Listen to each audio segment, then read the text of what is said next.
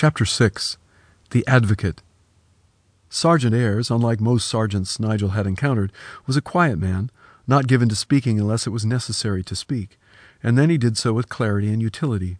He was a man Nigel both feared and respected. So it was, when they were dismissed to their quarters and Sergeant Ayres strode directly toward Wallace and Nigel, his heart skipped a beat. Well done, men, he said, nodding at Wallace. He met Nigel's eye and locked there. Wallace brought his knuckles to his tin hat in acknowledgement. Nigel saluted. Though his airway felt constricted, he said, Thank you, sir. Chips, who had taken up a position on a hillock overlooking the training field during the mock battle, chose this moment to rejoin his master. He looked up at Nigel with a tongue lolling grin and sat down to heel at Nigel's side. I read a brief report about your dog, continued Sergeant Ayres, nodding at Chips. If what I have heard is true, he and you may be useful to the Somerset Light Infantry and to your country. We hope to be so, sir, said Nigel. Sergeant Ayres paused, appraising Nigel. Not certain what to make of the man's scrutiny of him, Nigel decided to seize the moment. Sir, if I may, he continued. Ayres hesitated. A slight flush of irritation, or was it shyness, came to his cheek. It's about Parrott, sir, continued Nigel. Private Parrott, my mate. Nigel broke off. It suddenly occurred to him that his speaking to a superior could go against Parrott, make things worse for him. What about him? asked Sergeant Ayres. Lowering his voice, Nigel continued, Perhaps, sir, you have observed that he is not, that war does not bring out the best in him. What I mean to say is, I think he may be able to be useful in ways that are more suited to his, to his abilities. Gnawing on his lower lip, he broke off. And what are his abilities?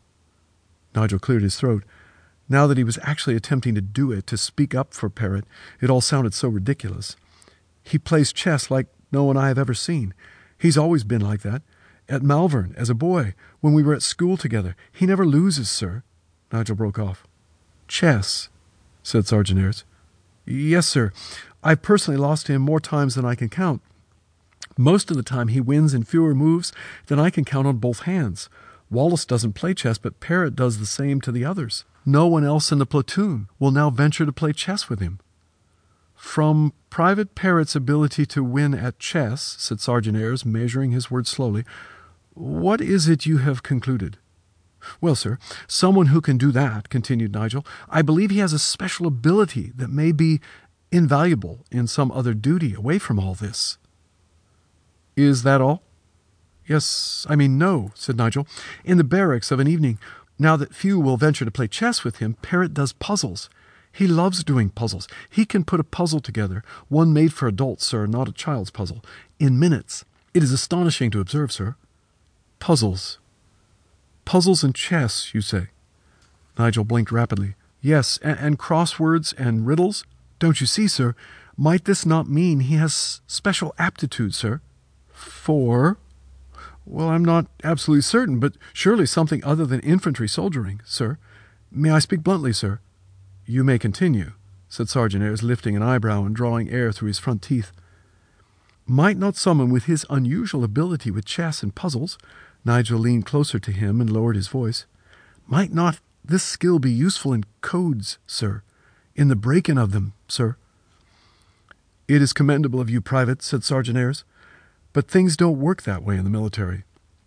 I am under command, as are you and Wallace, as is Private Parrott.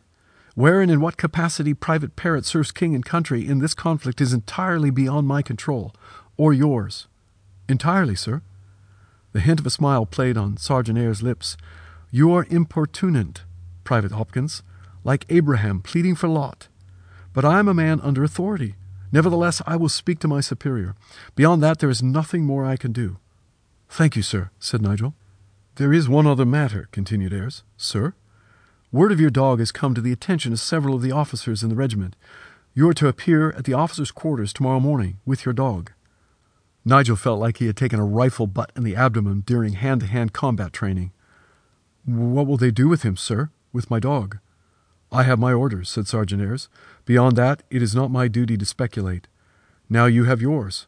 Tomorrow morning, promptly, after roll call.